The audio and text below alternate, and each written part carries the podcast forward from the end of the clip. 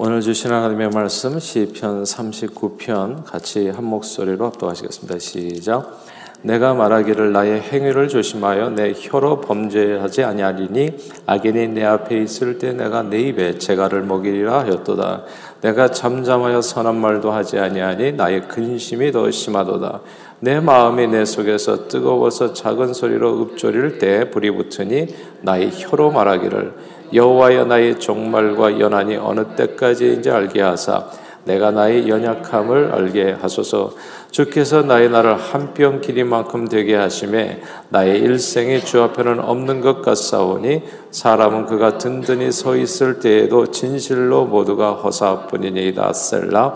진실로 각 사람은 그림자같이 다니고 헛된 일로 소란하며 재물을 쌓아나 누가 거둘는지 알지 못하나이다. 주여 이제 내가 무엇을 바라리요 나의 소망은 주께 있나이다. 나를 모든 죄에서 건지시며 우매한 자에게서 욕을 당하지 아니하게 하소서. 내가 잠잠하고 입을 열지 아니함은 주께서 이를 행하신 까닭이니이다. 주의 징벌을 나에게서 옮기소서 주의 손이 치심으로 내가 쇠망하였나이다. 주께서 죄악을 책망하사 사람을 징계하실 때에 그 영화를 좀먹은 같이 소멸하게 하시니 참으로 인생이란 모두 헛될 뿐이니이다. 셀라. 여호와여 나의 기도를 들으시며 나의 부르짖음에 귀를 기울이소서. 내가 눈물 흘릴 때 잠잠하지 마옵소서. 나는 주와 함께는 나그네이며 나의 모든 조상들처럼 떠도나이다. 주는 나를 용서하사 내가 떠나 없어지기 전에 나의 건강을 회복시키소서. 아멘.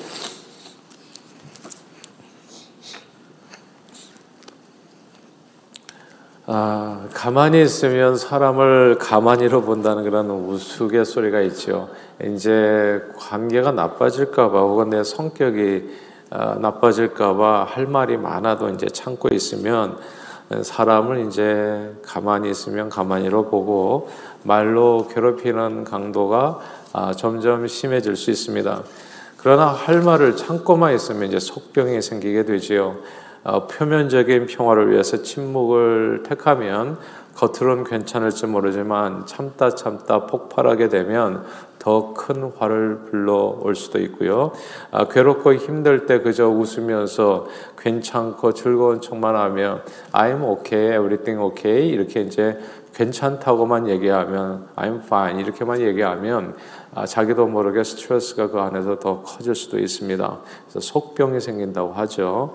아, 그래서 입을 가진 사람들은 어떤 방식으로든 이 속병, 화병, 우라병을 피하기 위해서 자기 속 이야기를 아, 표현해야 합니다.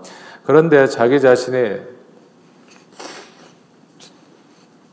아, 자시, 자기 자신의 말을 그 마음을 말로 잘 그렇게 표현하지 못하면 어, 이게 더 큰 화가 생길 수 있어요. 빈대 한 마리 죽이려고 하다가 초가 잠깐 다 태우듯이 한마디 말로 인해서 정말 더 큰 화가 큰 전쟁 같이 이렇게 벌어질 수도 있는 거죠.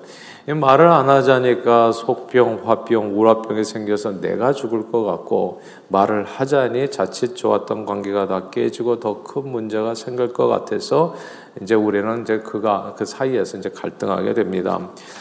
이런 분들을 위해서 좋은 책 한 권이 몇 년 전에 나왔었죠. 아, 지금부터는 할 말은 좀 하겠습니다라는 책 제목이에요. 지금부터는 할 말은 좀 하겠습니다. 이제 무례하게 말하는 이제 상대의 공격을 지혜롭게 잘 대처해서 입 다물게 하는 뭐 29가지 말하는 기술이 이제 나열되어 있는데 아, 그런데 오늘 본문에서 다윗은 좀 더 나은 방법을, 더 좋은 방법을, 어쩌면 최고의 방법을 이제 이야기해 줍니다. 이제 이렇게 좋지 않은 마음을, 말들을 많이 들어서 속병, 화병이 생겼을 때 우리는 그리스도인들은 어떻게 이런 일들을 이겨 나갈 수가 있겠는가? 이제 그런 내용입니다. 다윗도 인생을 살다가 악하고 무례하게 말하는 나쁜 사람들을 많이 만났습니다. 그러나 다윗은 그들 앞에서 뜻밖에도 침묵을 택했습니다. 다윗이 침묵을 택한 것은 그냥 뜻없이 무릎 꿇는 그런 복종, 그런 태도가 아니었죠. 그저 할 말이 없어서가 아니었죠. 다윗도 말하자면 진짜 할 말이 많아요. 저도 그런 생각이 떠오르네요. 지금은 뭐 그렇게 할 얘기가 없지만 과거에 좀 소시적이 어렸을 때 이제 부부 간에 이제 말다툼이 생기면 저도 할 말이 많습니다만 말을 안 하겠습니다라는 얘기를 제가 종종 하고 했었는데 아, 그 할 말이 많아요. 할 말 없는 사람은 하나도 없어요. 요즘 한국에서나 또 미국에서나 이 정치권에 보면 그냥 한마디도 안 지더라고요. 뭐라 누가 한마디 하면 아, 누가 이제 조국 백서를 내니까 조국 흑서를 내고 그냥 와 서로 되게 할 말이 많더라고요. 다윗도 진짜 할 말이 많았어요. 예, 그냥 너무 억울한 일이 많았다고요.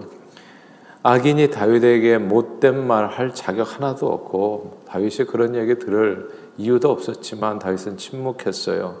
왜 침묵했을까요? 왜 말을 안 했을까요? 이유가 오늘 본문에 보니까 크게 두 가지예요. 아, 첫째는 인생이 허무하기 때문이라 했습니다. 5절 같이 한번 읽어볼까요? 5절 읽겠습니다. 시작. 주께서 나의 나를 한 뼘 길이만큼 되게 하심에 나의 일생의 주 앞에는 없는 것 같사오니 사람은 그가 든든히 서 있을 때에도 진실로 모두가 허사뿐이니이다. 아멘.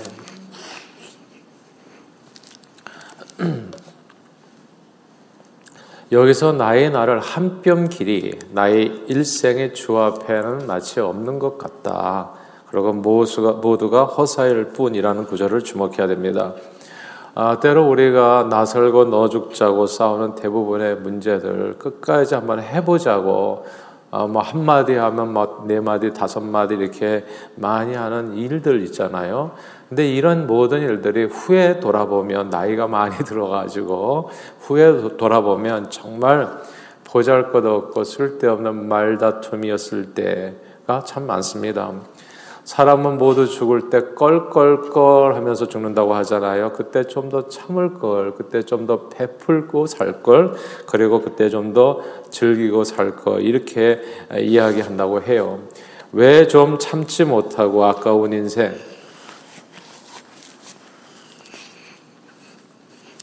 내가 잘했니, 네가 잘했니 이렇게 다투고 살았는지 후회된다는 겁니다. 왜 좀 더 관용을 베풀고 살지 못하고 왜 인색하게 살았나? 왜 좀 더 즐기고 살지 못하고 전쟁 치르듯이 그렇게 한치 양보도 없이 서로 다투며 분노하며 살았는지 이제 마지막 때 이제 깨닫고 이제 후회하게 된다는 거죠. 그런데 진짜 지나 보면요 정말 별일 아닌 일들이 적지 않습니다.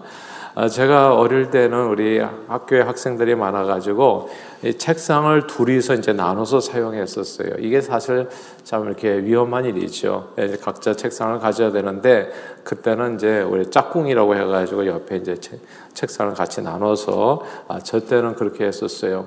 아, 그렇게 책상을 같이 나눠서 사용하다 보니까 이제 문제가 이제 영역이 자기 영역이 있는데 그래서 우리는 중간에다가 이제 칼 같은 걸로 이제 금을 쫙 꺼놓고서 서로의 영역 표시를 하고 살았죠. 그런데 어느 날 과연 이제 사고가 가끔씩 벌어져요. 우당탕탕 서로 두 친구가 짝꿍이 서로 얼굴을 때리면서 죽일 듯이 아, 크게 싸우는 것이었습니다. 아이들이 뜯어 말려 보니까 이유를 물어보니까 친구의 팔꿈치가 조금 넘어왔다는 거예요. 금을 고르게 구물고 놨는데 살짝 넘어왔다는 겁니다. 야, 오늘에 와서 60주를 바라보는 나이에 늙어서 돌아보니까 이게 그까이 게 도대체 뭐라고 서로 대급박사 깨지게 싸웠는지 진짜 알 수 없는 겁니다. 주 앞에 없는 것 같은 인생 생각해 보세요. 오늘 본문에 한 뼘 길이 허무한 인생을 생각해 보니까 다윗이 이거 생각해 보니까 말다툼하면서 보낼 시간이 없는 거예요. 그래 너는 얘기하고 그 길을 걸어가는데 내가 거기에 동조해 줄 이유가 없었던 거예요.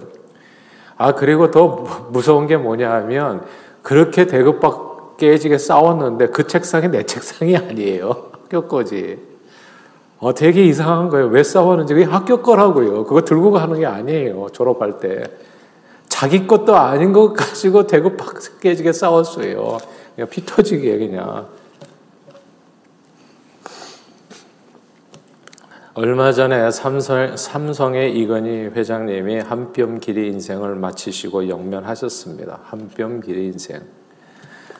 그런데 지난 2014년 심장마비로 쓰러지기 전에 이병철, 고 이병철 선대 회장님의 장남이신 이맹희 씨와 재산 분쟁을 한동안 벌이셨어요. 2013년까지 벌이셨나요? 그리고 2014년에 쓰러진 거예요. 그렇게 치열한 싸움 끝에 상속 재산을 지켜내셨습니다. 그런데 그렇게 치열한 싸움 끝에 지켜낸 상속 재산이 오늘날 그 개인에게는 아무 의미가 없어요. 그래서 오늘 본문 6절입니다. 6절 한번 읽어볼까요? 6절 시작. 진실로 각 사람은 그림자 같이 다니고 헛된 일로 소란하며 재물을 쌓으나 누가 거둘는지 알지 못하나이다. 아멘. 이게 딱 우리 오늘날 재벌 그러나 다 돌아가셨던 분들 그냥 또 정치가들 그렇게 소란하면서 싸우고 근데 다윗이 딱 보니까 한 뼘 길이 인생에 이게 너무 허무한 거예요. 허무한 거예요. 헛된 일로 소라하면서 재원을 쌓으나 누가 거들는지 알 수 없다. 평생 떵떵거리며 한마디도 안 지고 할 말 다 하고 재물 엄청 쌓고 살아도요 한 뼘 길이 인생은 그렇게 지킨 재물과 자신을 결국 모두 다 잃게 한다는 거예요. 다윗은 한 뼘 길이 허무한 인생을 깨닫고 나니까 이 말다툼만 의욕을 느끼지를 못했던 거예요. 필요를 조금 더 느끼지 못. 그가 침묵한 첫 번째 이유입니다. 그러므로 저는 저와 여러분들이 이 짧은 인생 기억하면서 껄껄껄 후회하지 인생 후회하지 않는 인생이 되기를 소원합니다. 한뼘길이 인생길에 서로 화목하시는 저와 여러분들 되시기를 바라고 베풀며 즐기며 살다가 주님 앞에 이르시게 되기를 주 이름으로 축원합니다. 첫 번째 이유였고요. 두 번째 다윗이 악인과 말다툼하지 않고 침묵한 이유는 그 때로는 그런 사람을 통해서 오는 고통을 하나님께서 허락하시기 때문이라는 겁니다. 주님께서 허락하신 고통이었기 때문이다. 다 함께 구절 같이 읽어볼까요? 구절입니다. 시작. 내가 잠잠하고 입을 열지 아니함은 주께서 이를 행하신 까닭이니이다. 아멘. 여기서 주를 주께서 이를 행하심 이 구절을 주목할 필요가 있습니다. 어, 때로는 말도 안 되는 이유로 다른 사람에게 공박을 당하고 괴로움을 당할 때가 있어요. 왜 나한테 저 사람이 이렇게 갑자기 이렇게 공격하고 힘들게 하지? 어려움을 당할 때가 있어요. 사람으로, 환경으로 말입니다. 그러면 사람들은 너무나 억울하다는 생각에 자신을 반격하고 상대방에게 반격을 하려 하게 되지요. 그러나 다윗은 그때 왜 이런 일이 내게 임했는가 자기 자신을 살폈습니다. 그리고 그 일들을 통해서 자신 안에 있는 하나님과의 사이에서 있었던 범죄를 깨닫게 되지요. 실제로, 실제로 다윗이 압살롬의 반역으로 쫓겨다닐 때 시므이라고 하는 악인이 달려와서 다윗을 욕하고 저주했습니다. 다윗을 사악한 자라고 가거라 가거라 저를 쫓아내면서 조롱했었지요. 그때 다윗의 측근 용사들이 얼마나 싸움을 잘합니까? 시므이를 당장 때려 죽이려고 했었어요. 그랬을 때 다윗이 한 말이 매우 중요합니다. 이렇게 얘기합니다. 저가 저주하는 것이 여호와께서 그에게 다윗을 저주하라 하심이라. 야, 이게 되게 중요하지 않습니까? 저가 나에 대해서 악한 말을 하는 거죠. 우리는 악한 말을 조금 더못 참아요. 속병생길까봐. 네. 근데 한 번도 이렇게 생각해 보지는 않죠. 그렇죠?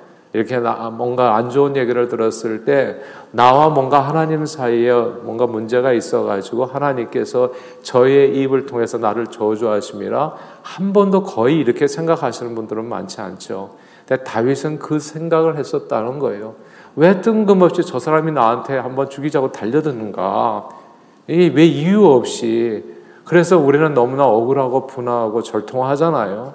그런 순간에 오늘 성경은 한번 우리에게 지혜를 주는 겁니다. 나눠 주는 거예요. 한번 네 자신도 한번 생각해 봐라. 하나님 앞에서 넌 지금까지 어떻게 살았는지. 다윗은 그 생각을 했었다는 겁니다. 그가 저주하는 것이 여호와께서 그에게 다윗을 저주하라 하심. 이렇게 말하면서 침묵했습니다. 때로 누군가에게 억울하게 공박을 당할 때 주님 앞에서 자신을 살피는 것은 늘 지혜로운 행동입니다. 여러분 그렇지 않아요? 때로는 자식들이 막 이렇게 달려들 때가 있어 부모에게 말도 안 되게 이거 버릇없이 말이지. 근데 그걸 가지고 우리는 너무나 화가 나서 자식들만 야단치려고 하잖아요. 근데 한 번만 생각해 보세요. 나는 어떻게 살았었는지, 나는. 예? 나는 과거에 부모 앞에서 어떻게 살았는지. 우리는 자기 한 일은 다 잊어버려. 내로 남불이라고. 오늘날 한국에 보면은 진짜 정신없이 싸우잖아요.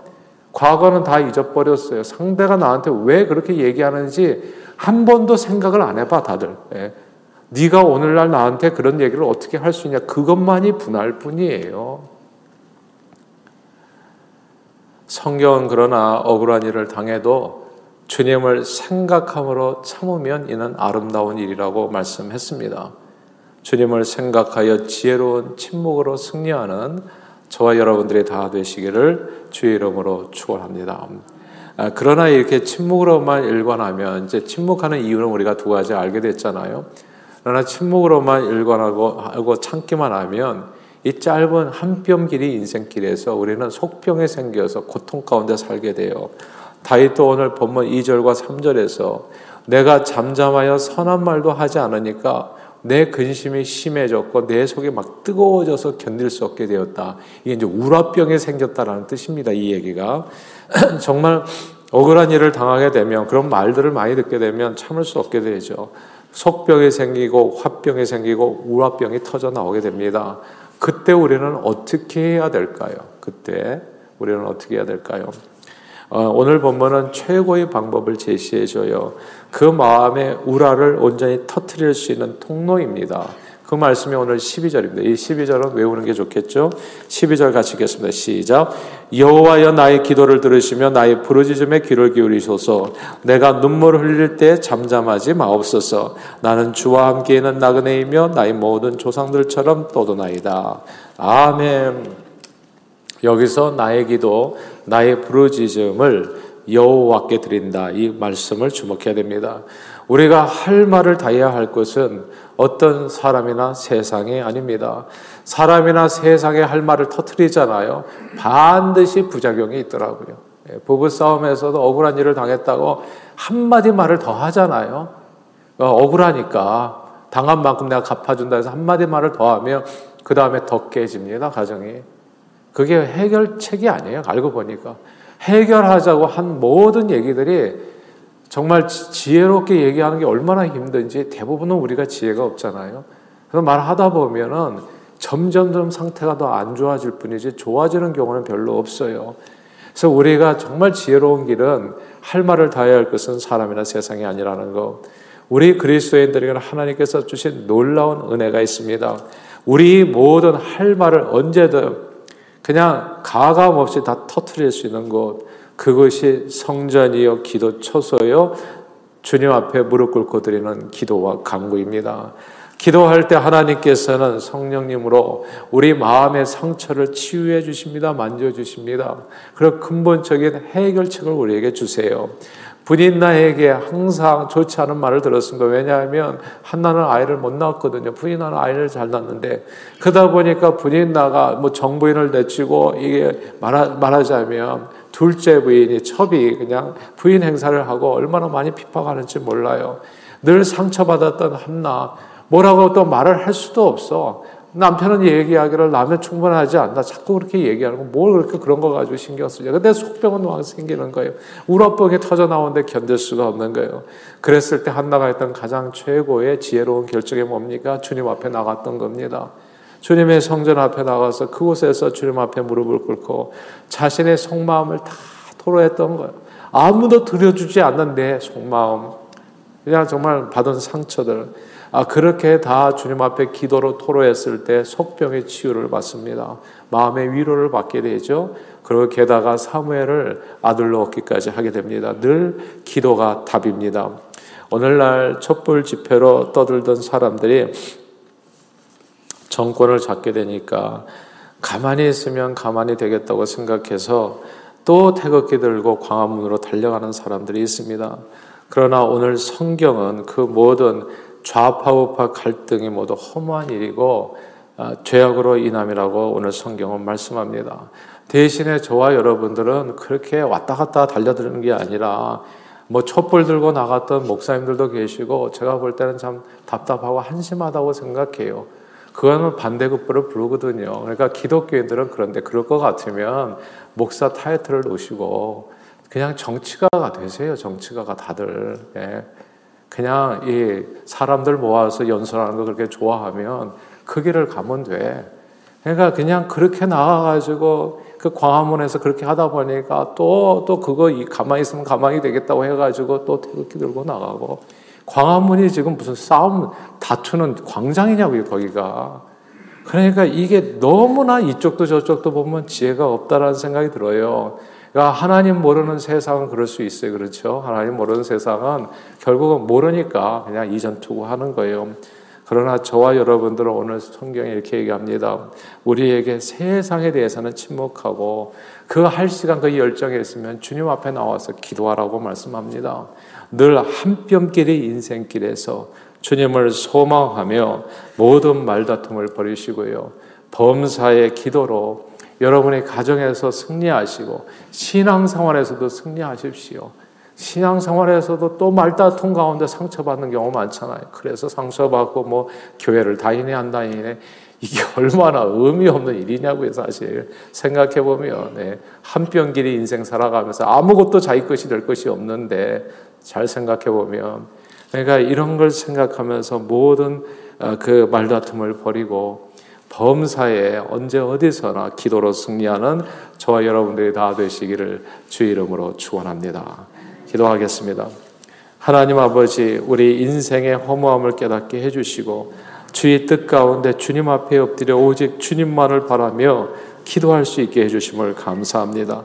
아무것도 염려하지 말고, 오직 모든 일에 기도와 간구로 범사에 승리하는 저희 모두가 되도록 축복해 주옵소서.